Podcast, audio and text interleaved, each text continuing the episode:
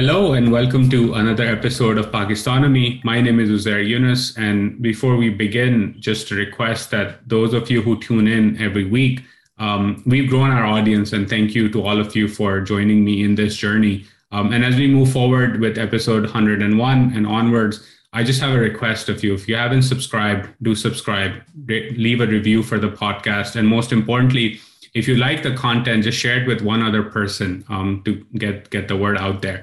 Um, today's conversation is a bit different in the sense that I'm going to be shifting out of South Asia and out of political economy um, into the topic of today, which is Russia's invasion of Ukraine.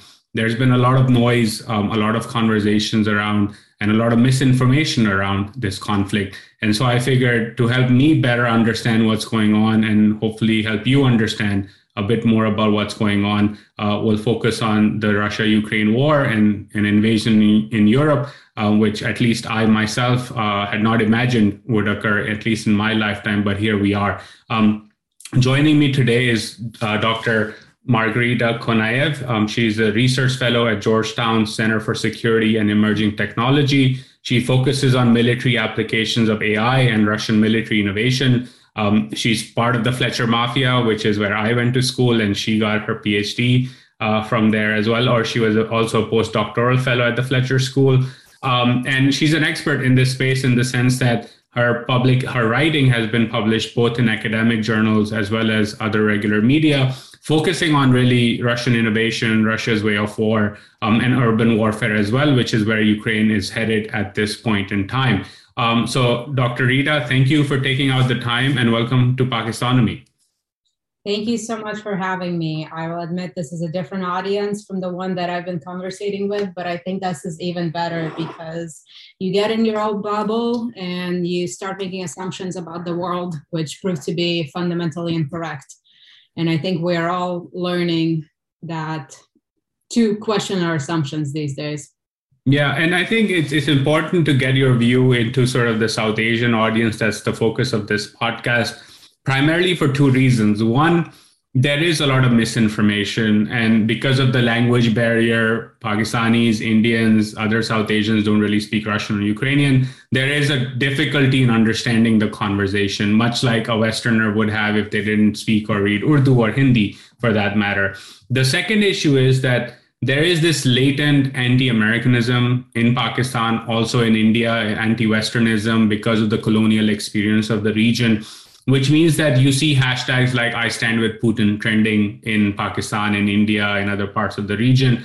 Um, and part of that is bots, part of that is information operations. But there is this view among people I know, for example, um, that are like, hey, this conflict is because the United States and NATO was expanding and Putin had to do something because he needs buffer space and every country needs buffer space.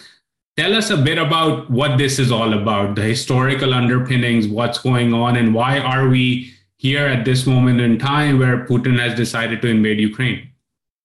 Sure. So, starting with the major caveat that I'm going, not going to get in into the significant and robust history of Europe, Russia and Europe, uh, the Ukrainian independence path, but because uh, we only have about 40, 45 minutes and we want to touch on other topics and it's all very, you know, complicated and interconnected. But let's start from the very simple fact that Ukraine used to be part of the Soviet Union. And in 1991, after the as the Soviet Union collapsed, Ukraine became independent. So Ukraine has been an independent state and in the last couple of years, it has been an independent democratic state for over 30 years now. Um, when we're trying to understand the current conflict, again, it, like many conflicts of our lifetimes, has deeper historical underpinnings. But to keep it as narrow as possible for our discussion today, 2014 was a very important year in understanding what is happening today. In 2014, Ukraine experienced what is called uh, the Revolution of Dignity, which was a popular upheaval against the government, which decided, uh, which what you know, what catalyzed that upheaval was um, a decision by the government uh, not to enter an agreement, a trade agreement with the European Union, and instead revert back to its relationship with Russia. So the government was also quite corrupt and inept and uh, not in line uh, with where you know Europe was headed, where uh, the Ukrainian people wanted to go, and that decision was really uh, you know kind of lit a lit a fire under a lot of young Ukrainians who had a very real European perspective and wanted to you know have a closer relationships with the West and more opportunities. Um, in the West, and they, uh, you know, mobilized peacefully and were met with suppression. Uh, that time, let's say, experience lasted for uh, several uh, weeks and then unfolding into months. It was a stand up, and then there was uh, the repression from the government led to you know some fatalities and deaths and uh, but eventually that government that pro-russian government was ousted and uh, in turn, um, a democratically elected government eventually came to power in Ukraine, really making this important transition that we know from history and from a lot of South Asian experiences is never really without pain. Uh, but this this was a hopeful, positive example of you know the possibility of a of a young democracy being able to move forward. At that same time, uh, counter protests were occurring in the south part of Ukraine that were voicing a more pro Russian stance. Ukraine as a country is ethnically intermixed. You have people who are of Russian descent, you have people who are of Ukrainian descent. Many speak both Ukrainian and Russian and have lived together for generations, but you know, political opinions differ and diverge. So in the South, you saw a much pro Russian, let's say, tune. And uh, Russia took an opportunity, saw an opportunity at the time to intervene and uh, take over a, take over a region called Crimea. Crimea, which which I'm sure many of the listeners and you have heard of in 2014 about the annexation of Crimea. Crimea is a strategic uh, region uh, in the south of the country that is close to the Black Sea, where a lot of the trade comes in and a lot of t- tourism um, is located. So they that annexation outside of you know the experience of the protests uh, and some of the clashes there was still relatively peaceful.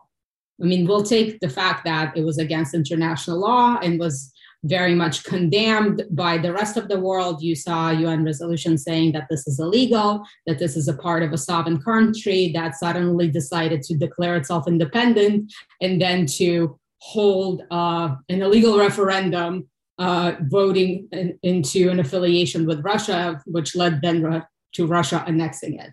None of that was really appropriate or proper or legal, but at least it wasn't incredibly violent.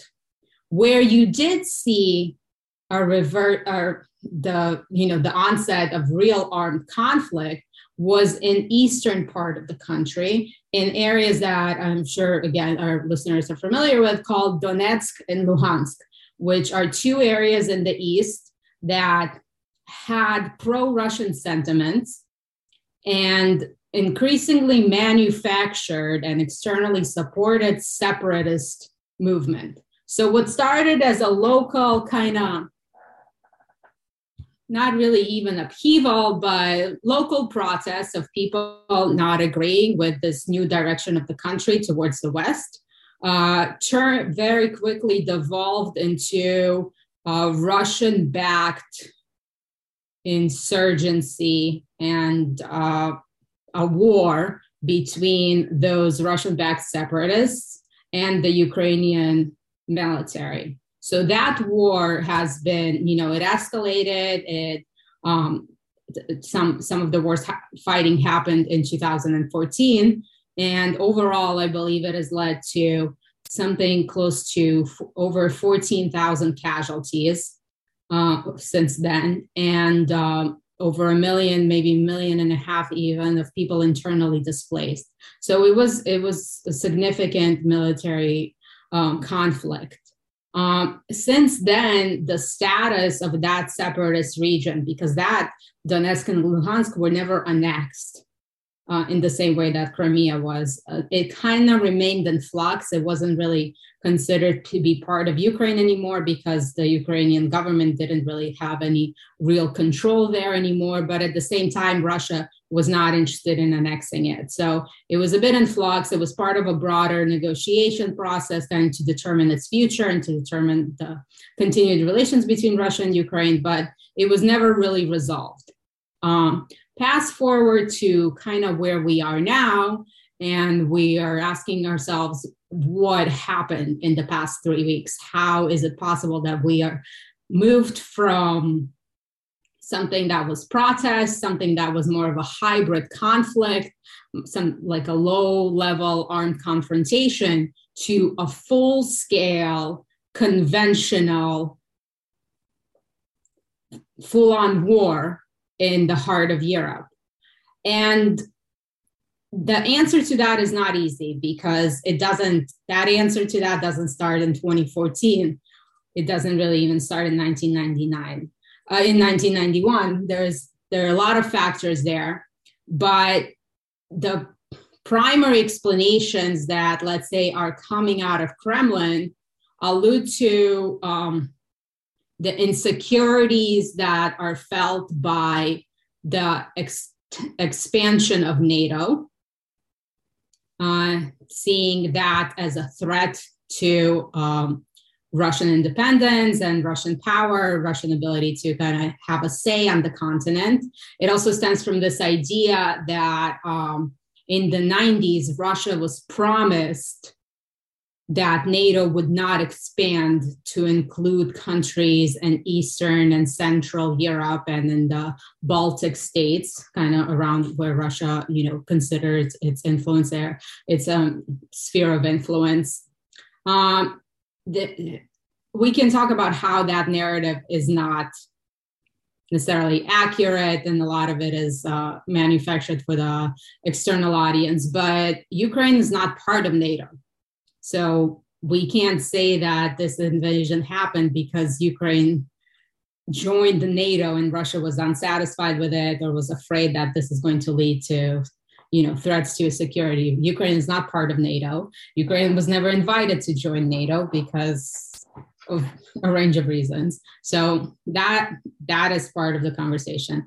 Another another reason that they're kind of putting forth is that um, Russia was true, really concerned about the state of human rights in eastern Ukraine. And um, fear that the Ukrainian presence or people or authorities there were c- conducting, uh, you know, were enforcing real limitations on the ethnically Russian people, even to a point where they were, you know, being subjected to genocide. That is also an fabrication because while you know there there's violence there was violence and some conflict in that area um, there was no evidence of any sort of massacres or um, you know let alone the genocide under being taking place against um, ethnically russian population there.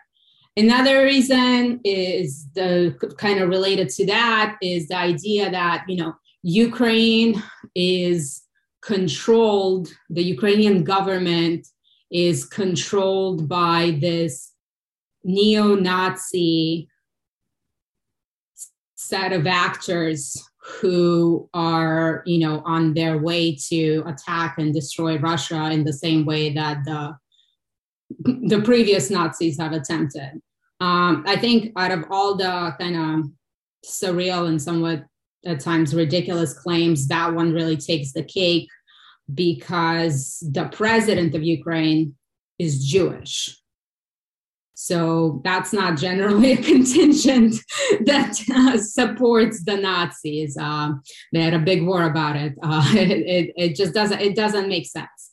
Um, there are uh, other factors. The fact that you know Ukrainian military and Ukraine in general have been receiving a decent amount of military assistance and military support from the United States and have been really demonstrating improvement and growing in strength since 2014. And Russia was beginning to feel that if they don't act now, by the time that they act, it would be too late.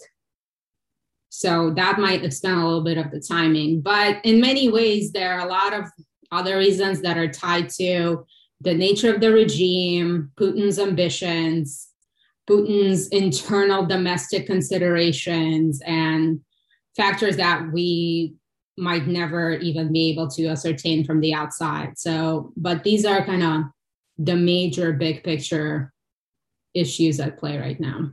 One of the things that that struck out to me um, in the last few weeks or so is sort of this idea through Russian sources, Russian media, Russia experts who sort of have written about Putin, followed his trajectory, is this idea that he sees himself as one of the great emperors of the Russian Empire and wants to cre- recreate that empire as it stood.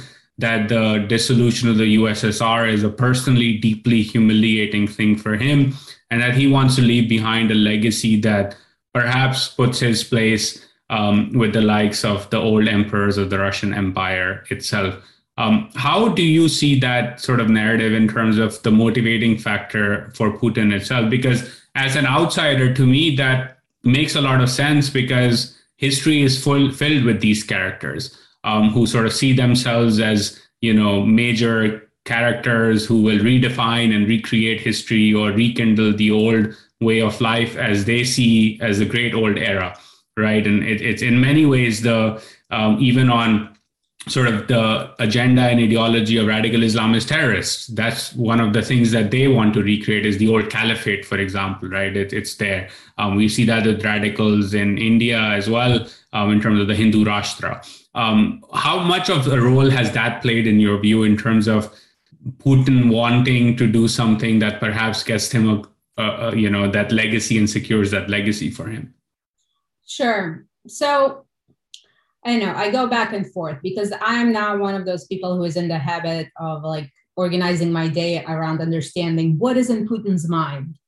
These are these are very and there's a whole industry that's dedicated to understanding how a leader, an individual leader is thinking. And obviously Putin has not absolute control over the Russian regime, but over the last 20 years, he has absolutely accumulated a massive amount of influence um, across the Russian government, and he he decide what what he decides goes in many ways.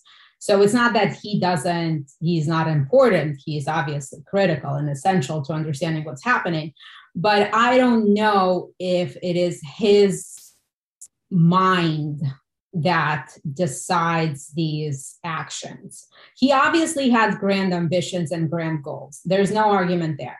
And he obviously considers the fall and the breakup of the Soviet Union to be a catastrophe. But I, I, I will push back a little bit on that to say that in many ways, the 90s were a catastrophic period of time for Russia the collapse of the economy, the spread of like criminality, the loss of any sort of like purpose or safety or security or uh, national sentiments was devastating both on a real societal level and a national level of historic proportions. Like that time that we think of you know when from the West and you're looking back at it, it's like they had a moment of democracy. They had an opportunity to transition. You know, authoritarianism was authoritarianism was over. Like perhaps those are all correct, but when people from day to day don't feel safe because there are, you know, there's just violence in the streets, the criminal violence, the gangsters, uh, gangsterism, like they th- that was a, an immediate threat. The prices, because of inflation, the collapse of the economy was were astronomical. So people who had a relatively never like a rich life or a great free life by any means, but at least knew what to to some extent what tomorrow was going to look like, were suddenly pushed into this space where there were no guarantees about anything, and there was no real understanding of why what happened happened. And all of this pro- promise of you know freedom of expression, dem- democracy, self determination, that's great in theory, but the day to day was horrific. And I think that moment in time and those years were really defining for him.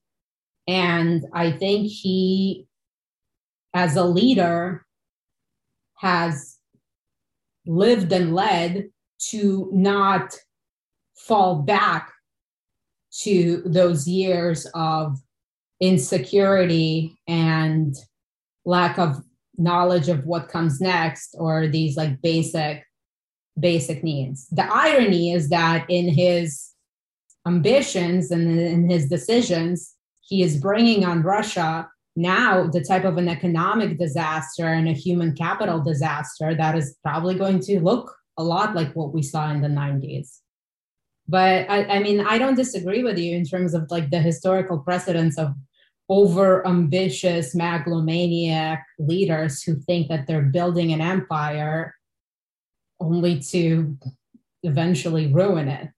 Yeah. Yeah and it's been interesting in terms of that itself right? That the more you tend to want to hold power securely, the more it tends to slip away. It's almost like gripping sand, right? It just goes through your fingertips or the, in the gaps on your fingers. Um, and that's what, in my view, at least, is happening with him in, in, since the war began. Speaking of the war itself, there's been a lot of misinformation. You mentioned the whole idea that you know neo Nazis are ruling Kiev, and and that's what the you know what they've been pushing on the Russian side. Um, I've read about you know the Ukrainians preparing for chemical weapons attacks, and there being these labs um, and things like that. Um, so I'm confused. I'm sure a lot of listeners are confused. So help us understand where is what is the state of the war at this point in time. Of course, there's a lot of open source intelligence in terms of leaky trucks and tanks collapsing and things not working the way they are. Um, but I personally can't at times filter the signal from the noise. So just help me understand where what is the state of the war and what's coming next. For sure. Um, I think watching this unfold over social media has made it even more difficult to truly understand what's happening on the ground because one way or another it either confirms your priors the things that you are expecting to see or believe that are happening or if you don't have a predetermined opinion you get overwhelmed with information. Like you said it's very hard to tell the signal from the noise. And it's useful to remember that there is intentional disinformation out there in order to influence public opinion in Russia in order to influence public opinion in the West and in order to shape public opinion all around the world uh, in areas that, you know, are either still kind of on the fence of where to go or are more increasingly tilting towards Russia in this competition or whatever conflict with the West, which this is not. We should kind of, you know, scale this down to understand that this is at the most basic level, one independent country invent, invading without provocation, without any sort of self defense, um, a kind of immediate reason, without any uh, encouragement or approval from the international community, another independent country. And so, I'm sorry to interrupt here. I'm so glad you you made that point because this is an argument I've been having with my friends, people I know and engage with who sort of are on the fence or a bit more towards the Russia side of things, is that the Ukrainians have agency. They are a sovereign country with a democracy, a flawed democracy it might be, but they have the right to determine whether they want to be part of Europe as through the European Union or even NATO or Russia. And if they choose one or the other, it's not up to Putin to decide for them what their future will be. Exactly, and uh, this it's it's a key point that you know Ukraine is an independent country, and there were real no indication that they were going to join NATO, and nor was NATO going to accept them. Uh, the EU conversation is a separate one. Uh, there is a higher likelihood of that now, because once again, ironically. Um, but this is an absolutely unprovoked attack by one independent country against another independent country. Um, how is the war going? Terrible. I mean, the level of um, displacements that we're seeing there, it's been what, a little over two weeks, and more than 2 million refugees have been have had to flee their homes and their countries. That is a massive amount of people. Ukraine is a country of 40 million people. It's a big country. Uh, perhaps you know not in uh, Pakistan and India terms, but for Europe, this is a this is a big populated country. Um, it's bigger than the neighbors that are taking in. Uh, it's uh, you know the refugees, uh, a lot of them.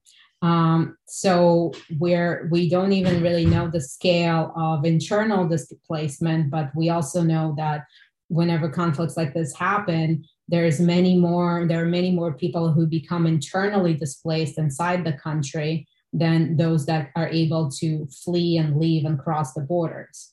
Um, it's very difficult to estimate casualties, uh, but we are seeing, like you said, from a lot of the open source intelligence very clear attacks on civilian infrastructure like hospitals and schools and roads and uh, and apartment blocks by the by Russian artillery and Russian air bombardment. Uh, we're seeing a real humanitarian catastrophe, especially unfolding in the south in the southern city of Mariupol, which has been effectively under siege uh, with large parts of the city not having electricity, uh, heat, water. Um, we're talking about winter in Eastern Europe. It's freezing and it's in being without heat, uh, with people hiding in cellars and basements. It's it's a terrible, terrible humanitarian situation. Um, if you want to talk a little bit about the military kind of progression and balance of power, I think we know from estimates that Russia has mobilized effectively all of the troops that it has moved to the border uh, over the previous months, which is about 200,000, um, which is a massive scale with, you know, un- untold numbers of uh, heavy, heavy equipment and support units and whatnot. Um, from a military perspective, the Russian military has not performed well. It's those of us that study the Russian military spent the last couple of weeks baffled because it is fighting in a way that doesn't really capitalize on what we know are to be its strengths and where it has demonstrated to be its strengths in previous engagements. And it is making these blunders and very, very basic tactical mistakes that just leave you sitting there wondering what the heck are they doing. You're seeing all of this abandoned equipment. Uh, you're seeing absolute failure to to you know to provide for logistical support when you have an operation this size in a country this size especially when you have urban warfare this military operations in cities, which is extremely difficult from a military operations standpoint, you have to come prepared for and be equipped and sustained for a long fight. And all of the indicators are saying that they did not know what they were getting themselves into. They were expecting something completely different. It seems that they were expecting a very brief engagement where the Ukrainians were just going to accept them and you know kind of let them decide what is Ukraine's future. But as you see, and as I think the world is seeing, the Ukrainian resistance has been extremely powerful and inspiring and dog-headed and these people feel like they're fighting for their survival for the survival of their country, of their culture, of their history, of their independence, of their future, and of democracy. And I think that's in many ways what has inspired so much interest in this conflict in ways that we haven't really seen uh, is this ju- juxtaposition between an unprovoked, effectively criminal military attack on a country that just wants to have its own space.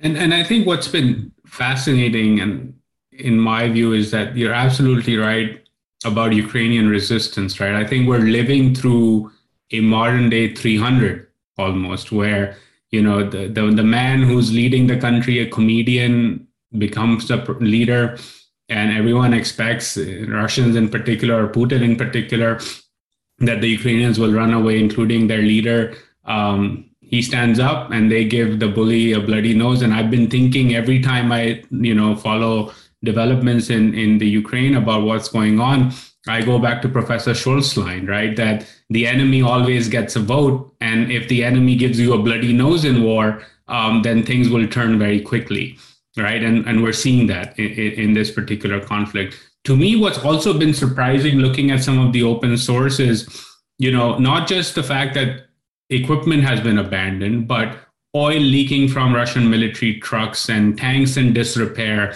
And so I wanted to get your view on what happened in this and what do you think is the reason why they've made these blunders and have been completely incompetent for lack of a better word because if i'm thinking about you know putting myself in the chair of a russian general or a military commander who putin is like you know trust and says this is this is our legacy then one would anticipate that the equipment would be in tip top shape and everything would be ready to go and they would have a plan but clearly they did not so what happened here yeah, that's a good question. I think a lot of our us who are watching this space are asking because uh, the Russian military has been on a path like uh, implementing modernization plans and reforms mm-hmm. since 2007 or so. And if we, those have been tracking like the military exercises, the acquisition plans, like the all of these other modernization efforts have seen real progress in the, the quality of equipment, the quality of training, um, just, you know, improvements in, in many real ways. Um, we've also seen Russian involvement in Syria that one way or another, with horrific devastation, uh, did meet its goal of keeping Assad in power. We've seen um, Russian backed, you know, Ukrainian separatists, like I mentioned in 2014, uh, and the, the the way that the Russian military acted there, the type of sophisticated, like say, electronic warfare equipment that it's used, the way that it deployed drones, uh, the way that it integrated a lot of these elements together really showed signs of uh, a modern, relatively effective military. So a lot of what we're seeing right now is baffling, like you said, and you're wondering what the hell what the heck's going on. So I think a few things. One is that whenever you're unless you're in you know some basement in an intelligence operation, um, tracking things that are not visible to other people on the outside who are just following open source information. What you're seeing is a steady diet of what people want you to see. So, the judging how things are going from military exercises, for example, is difficult because those are orchestrated and organized shows of force no one's going to do a public military exercise and conclude from this, oh, we're terrible. Uh, and everybody should see how bad we are. Like that's that's just not how you know militaries behave. So there is obviously an incentive to show force and show like high end capabilities whenever the world is watching. Um, and that's that's a lesson to be learned right about our assessments of uh, other other militaries the other thing is that at least on the logistical side i've read something that said you know when they when they accumulated uh, and congregated their forces on the border uh, sit, letting equipment just sit there doesn't do anything good to it. And it threw off their schedule of maintenance. It threw off any sort of sustainment uh, efforts that they should have been implementing at that point. Uh, but I think the bigger issue is that they were just not prepared for this. They prepared for an easy breezy march through that was going to effectively deter any sort of real opposition and any sort of fighting. And in cases where that show of force wasn't effective in deterring, they weren't expecting that level of sophisticated resistance assisted by the West to this point. So not only were, you know, there there's there's massive levels of miscalculations here, but it also kind of exposes some of the problems and what's the word I always forget? Some of the real problems that exist with militaries in authoritarian countries where there's a tendency to avoid disagreement. It's a culture of yes men and it's a culture of like it's a super hierarchical culture of agreeing with whoever your boss is and never saying no we're not ready. No we're not prepared. No we can't do this because that's not just your job that's usually your head.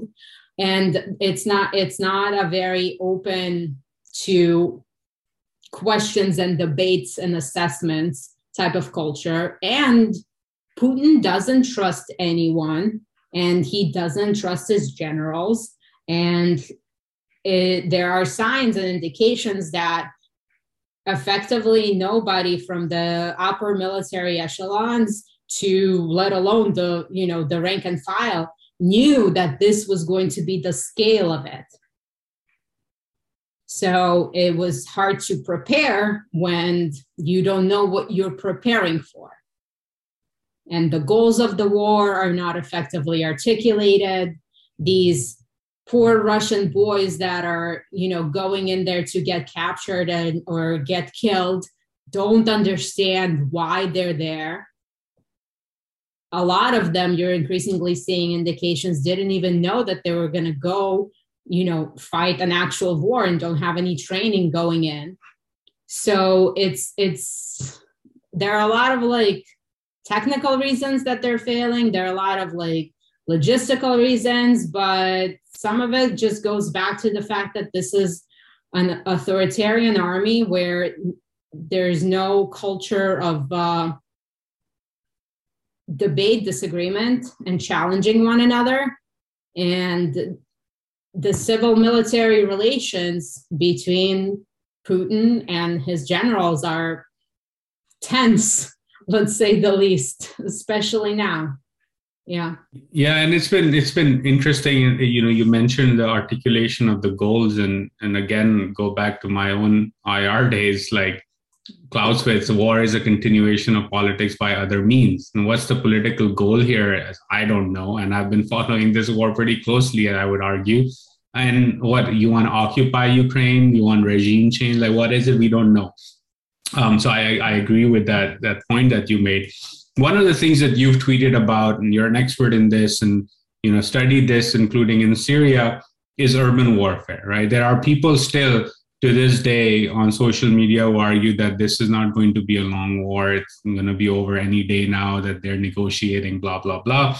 And you've been arguing in the tweets that at least I have seen that, you know, this is going to get really, really depressing and really, really evil uh, in, in, in that sense of the word, because that's what urban warfare is. Um, and there's nothing, it's not just a Russian tactic, it's what happened in Aleppo. We saw this happen in Fallujah, in Mosul, um, in any of the major conflicts we've seen in the Middle East in the last few decades. This is what it descends into. And then there's block by block fighting that is devastating to say the least. Where do you see this going in, in, in, in this particular conflict? And, and what's, what should we be prepared for in terms of the sights, sounds, and the tragedy that will is still to be unfolded in this case. Yeah. So, I mean, like you said, that there is kind of a divergence of perspective of where it's going to go. One of the things you hear a lot. So I I, I bring up this this point a lot when I talk about this. The last major urban battle was the battle to liberate Mosul from ISIS um, after Mosul fell to ISIS. And that was a coalition of Iraqi forces supported by the US led coalition that provided intelligence and aerial, aerial support. And it was about 100,000 troops, one way or another, confronting what must have been no more than 20,000. And that's a very high estimate of ISIS fighters. In a city that is much smaller than Kiev, which is the capital of Ukraine. And that battle took nine months. So we are on week three, and we have multiple cities in a multi front war. Uh, there are, eh, but but the pushback that I get is Ukraine is not Iraq. Ukraine is not Syria. Ukraine is not, you know, the Middle East, and uh, uh, Ukraine is not Chechnya, which was uh, the the republic that Russia that Russia had wars with in '95 uh, and 2000. Um, so the idea is that you know because the world is watching so closely, and this is a conventional war, and this is in Europe. Uh, there's all of these, and there's massive support coming in from the West and there's all of these factors that make it less likely, presumably, that this is going to become protracted. That might be, you know, there might be like, in the fact that we're seeing these massive sanctions that are going to hit Russia really, really hard. Um, the fact that we're also not really seeing any indication that he's mobilizing other parts of the military, that right now the, the war is kind of restricted to those 200,000 troops that he's deployed. Um, so perhaps, perhaps they have fought, and in the next month, you know, they bring it to the negotiation table, which is a farce to call it a negotiation table because no, this is not going to be some sort of a happy peace negotiation that leads to a resolution of a conflict. It is at best going to be a ceasefire that's going to solidify wherever the war has stopped at that point. Um, but maybe this maybe this ends soon because of all of these factors and pressures. I am a pessimist by nature and by schooling. And whenever there are there is urban warfare involved it becomes a protracted fight. It becomes a battle of attrition. And the other thing that i think is really important to understand is in urban warfare generally by military doctrine the defender has the advantage. And that's why it was so difficult to get isis out of Mosul, out of Raqqa, because they use the city, the terrain of the city, to their advantage. So, in general, we know that this should, this should be true. Moreover, the Ukrainians are highly motivated. They're fighting for their lives. They have high morale. They have high motivation. They're also very well supplied. You know, ISIS eventually was going to run out of what it i'm not comparing by any means. I'm just i'm just talking about defenders. Um, the ukrainians are receiving high-end military equipment from the west and a lot of military support as well as humanitarian assistance. So there is kind of a hope i guess and some very smart people who know urban warfare who are saying that because of all of these factors, Ukrainians are going to be able to resist and hold the cities, especially Kiev, uh, because defense has the advantage. They're well supplied. They have high morale. Russia, Russia's, uh, you know, fighting terribly. It doesn't have the people, doesn't have the logistical support that it needs to take the cities. Uh, but that doesn't mean the war is going to end fast. That actually means it's going to go on for longer. Because if they are able to resist for longer because they are highly motivated they have the advantage of urban terrain and they're receiving military support. Who's going to surrender? Even if Russia is, even if the Russian forces are not able to implement a full siege around Kiev, which they're likely not going to be able to, they still have sufficient artillery, arti- artillery fire and aerial support, which they haven't been using as much, but they have it to to hurt and devastate a lot of these cities before they even begin the block by block, which they're not going to do while there is such a highly motivated, well supplied force defending that city. So the factors that are unique to Ukraine, in fact, which is this super motivated, highly supported resistance on defense in a city might make it last longer. In addition to the fact that urban warfare itself is a long fight. So I I don't know. I think that this this gets worse before it gets better. And in that regard, I think you asked like what should we do or what should we expect? Um, people have lives and priorities and you know the information environment really is not built to keep our attention on one single issue. So i think that that's also gonna get worse. Uh, we're all watching it now but again it's only been three weeks. Um, as it gets to several months if it does i think it's important to keep watching and keep trying to understand what's happening and keep kind of questioning your sources, questioning narratives, um, tracking some of the questioning yourself and what you tend to agree with. I, I try to do that to myself a lot as well. Um, and keep paying attention because this is this is not only a Russia Ukraine problem or only a European problem. Like Ukraine and Russia combined provide, you know, supply uh, wheat and grain and corn to Iran, Bangladesh, Egypt, a bunch of other low income countries in the global south around the world and the implications of that of prices going up we know from the arab spring what that type of unrest and consequences can have from these sort of like economic reverberations.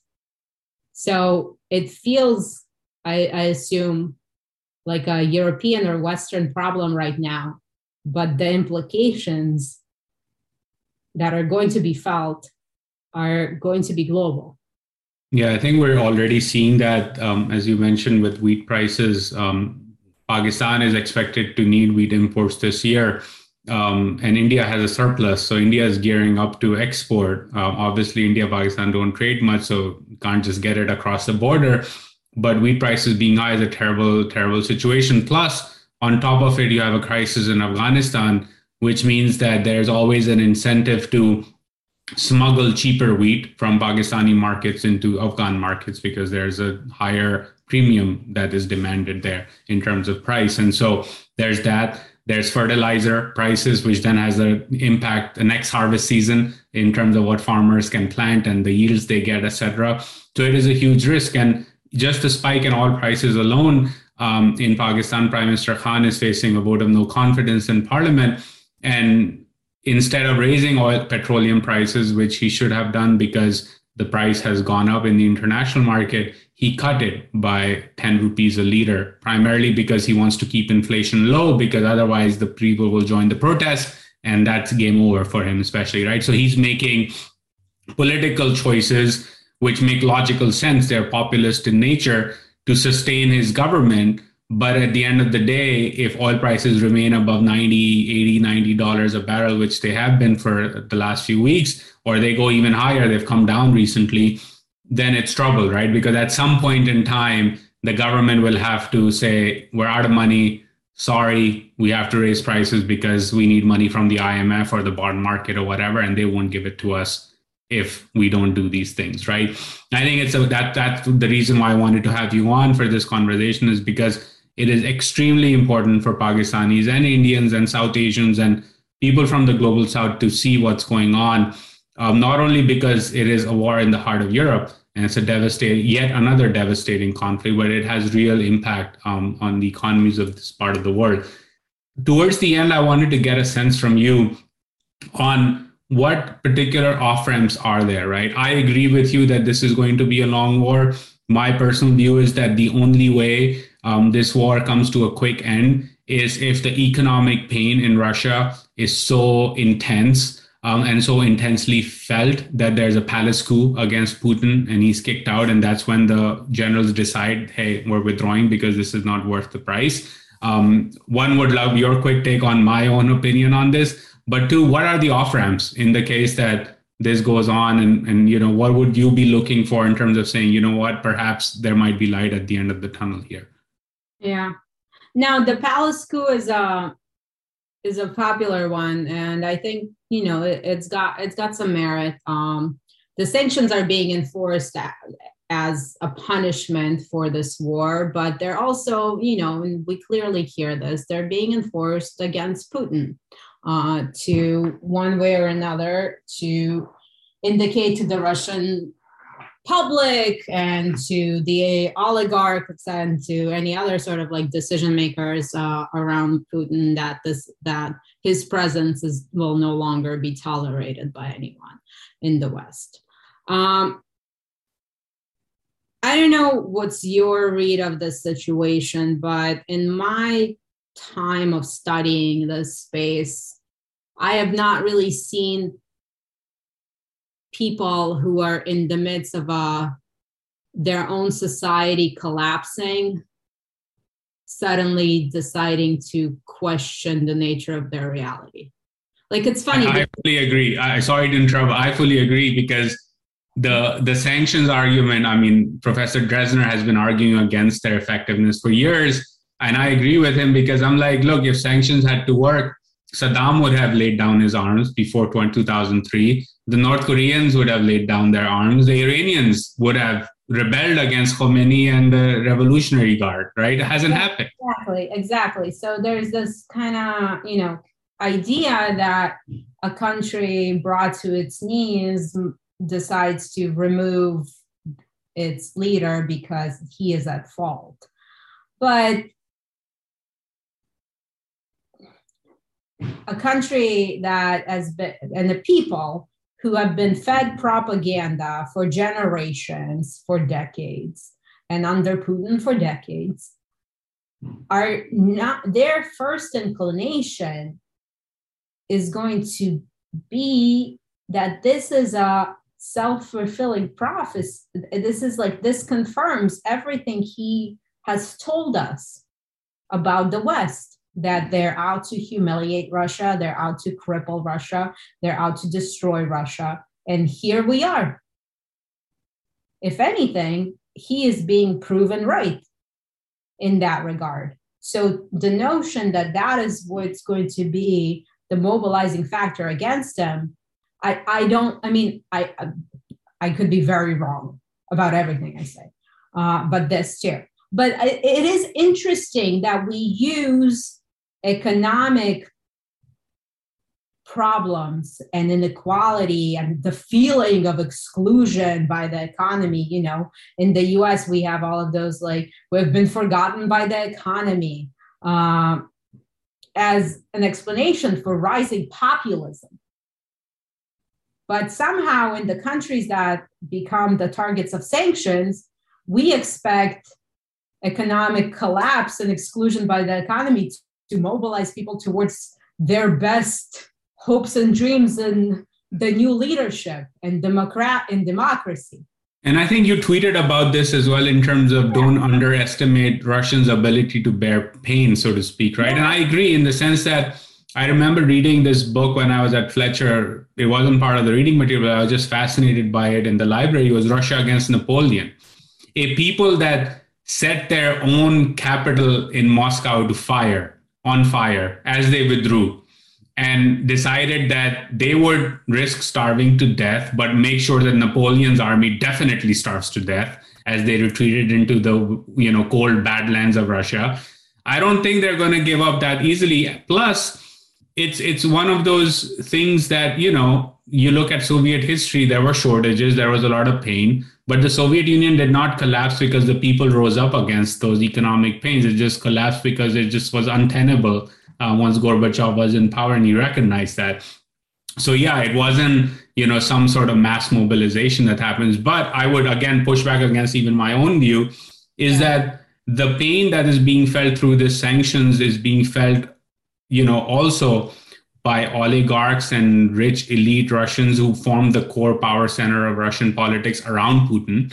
Um, and perhaps they might decide that enough is enough perhaps and but it's and and i agree you know and uh, one of my friends uh, who's a, a, russian political economist uh, made and this kind of gives you a, the difference in perspective of people who study political economy and people who study the military uh, like he said that a lot of it is about you know modern russia is different from the soviet union which is fair enough and uh, it's about the rate of change. So now the collapse of the economy is going to be very stark as opposed to the continuation of just living in crap which is the, the previous experience. So maybe there's something to that perhaps.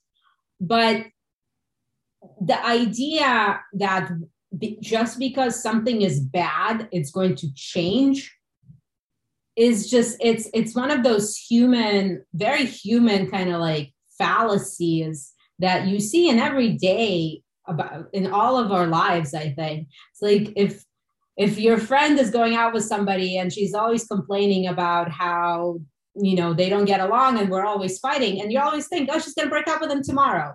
And then they stay together for five years like and you see that in econ in economic issues. You see this in political in in real in people who get reelected when you think how could this possibly happen? Uh, there is more continuity than change. Because even the devil you know is better than the one that you can't you can't even imagine. And the thing about the oligarchs i think is worth to remember is that since Putin has come to power, a lot of them have fallen out of windows and, you know, had other accidents in very creative, murderous ways. So the ones that are around him now have been left there by him by design. So it's going to take a combination of factors for them to attempt to remove him but I don't even, I'm not 100% confident that's even a path. You asked about off ramps. I think the only real off ramp is a very bleak one, in, in that is they reach some sort of a mutually painful point in the war and they just take a ceasefire that sets not in stone, but freezes kind of the con- the military conditions on the ground. It's almost like a East Germany, West Germany type of a situation, then, right? Because whoever wants to cross over from that border when they can will come to the western part of Ukraine, and the rest will just get stuck on the other side. Yeah, and I mean that's terrible, but it's not easy to cross and a lot and there will be people who are who don't try uh, and but one way or another that's still preferable than continued bloodshed and continued destruction so uh, it, yeah. it, it already is one of those you know and i think it's probably the first war that has been you know watched live i had a friend of mine say that she was like you know it's one of those wars where you go to bed with the war even though you're not fighting it because you have tiktok or twitter or facebook and the videos are there right? And like you're scrolling doom scrolling at night and you fall asleep watching these ghastly visuals of war. And it hasn't happened before. Um, not to this extent. I think I think you know we've seen the footage from Iraq and Syria and Yemen, but not but or Gaza, but we haven't seen it like this bombardment of information and live feeds across all of these platforms. It's unprecedented for sure. Yeah, and I think there will be definitely a lot of PhDs that come out of uh, you know studying the information warfare that has happened and, and what the implications are. But that's a topic for another another day. I know we're way out of time over time. Um, so a thank you so much for taking out the time. I know it's a different audience and a different type of a conversation on this issue, but I'm really thankful that you took out the time and joined me and, and our audience. Um, before I let you go, um, I always ask this of my guests, like what are two or three books that you would recommend to listeners? It can be on any topic. It could be related to this conflict or its history, um, but would just love your recommendations. Oh my gosh. I'm very bad with uh, names on the spot. Um,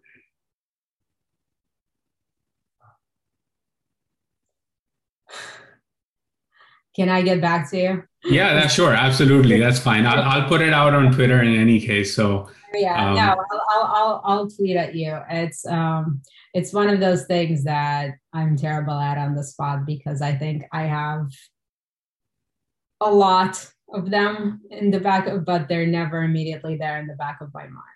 You're you're not the first guest, yeah. nor will you be the last one to be caught off guard. I, have caught a lot of people off guard, so I. No, no, it's a good question. I'm glad you didn't ask that first. That would have started yeah. the whole conversation too mm-hmm. Yeah, but, um, no, I'll, I'll I'll come back to you, especially on this war. Um, I, I will give you the name of a Russian journalist and an author who was, uh, you know, one of Putin's victims because of her reporting uh, on the war, and she has had a, a very uh, difficult but important book on the war in Chechnya. Her name is Anna Politkovskaya, uh, and uh, she, she, you know, in the 90s and in the early 2000s have had real access into um, both Putin's, um, let's say, mind, but decision making, as well as the implications of those decisions. So I, I would suggest her as an author to track. Thank you for that. And again, for those of you who haven't even roughly read the history of that Chechen war, um, it's an important sort of horrific tale of violence and what happened there. And I think I remember growing up, um, which again, it's a good way to end this conversation, because I said that there is this latent anti-Westernism, anti-Americanism. Um, I grew up in Pakistan listening to sermons where one of the prayers at the end of the Friday sermon was for Kashmir, Palestine, Bosnia, and Chechnya, right? Mm-hmm. Because that's what the Russians were up to in Chechnya. And there were Islamic militants who had gone um, to fight and, and, and, and resist against this, this war. Um, and so there is this memory in South Asia, particularly in Pakistan, around what happened there. And I think people ought to read a bit more because I think the younger generation has forgotten um, that brutal and bloody conflict as well. But Dr. Rita, thank you so much for taking out the time and joining us. Um, I hope you and I are proven wrong in the sense that this is a quick and dirty war, but a quick end to this war happens um, in the next few days and or weeks. Um, and I personally think that this is going to get a whole lot worse, but I hope that I'm wrong. Um, but thank you so much for taking out the time. Thank you for speaking to me. Have a great day. You too.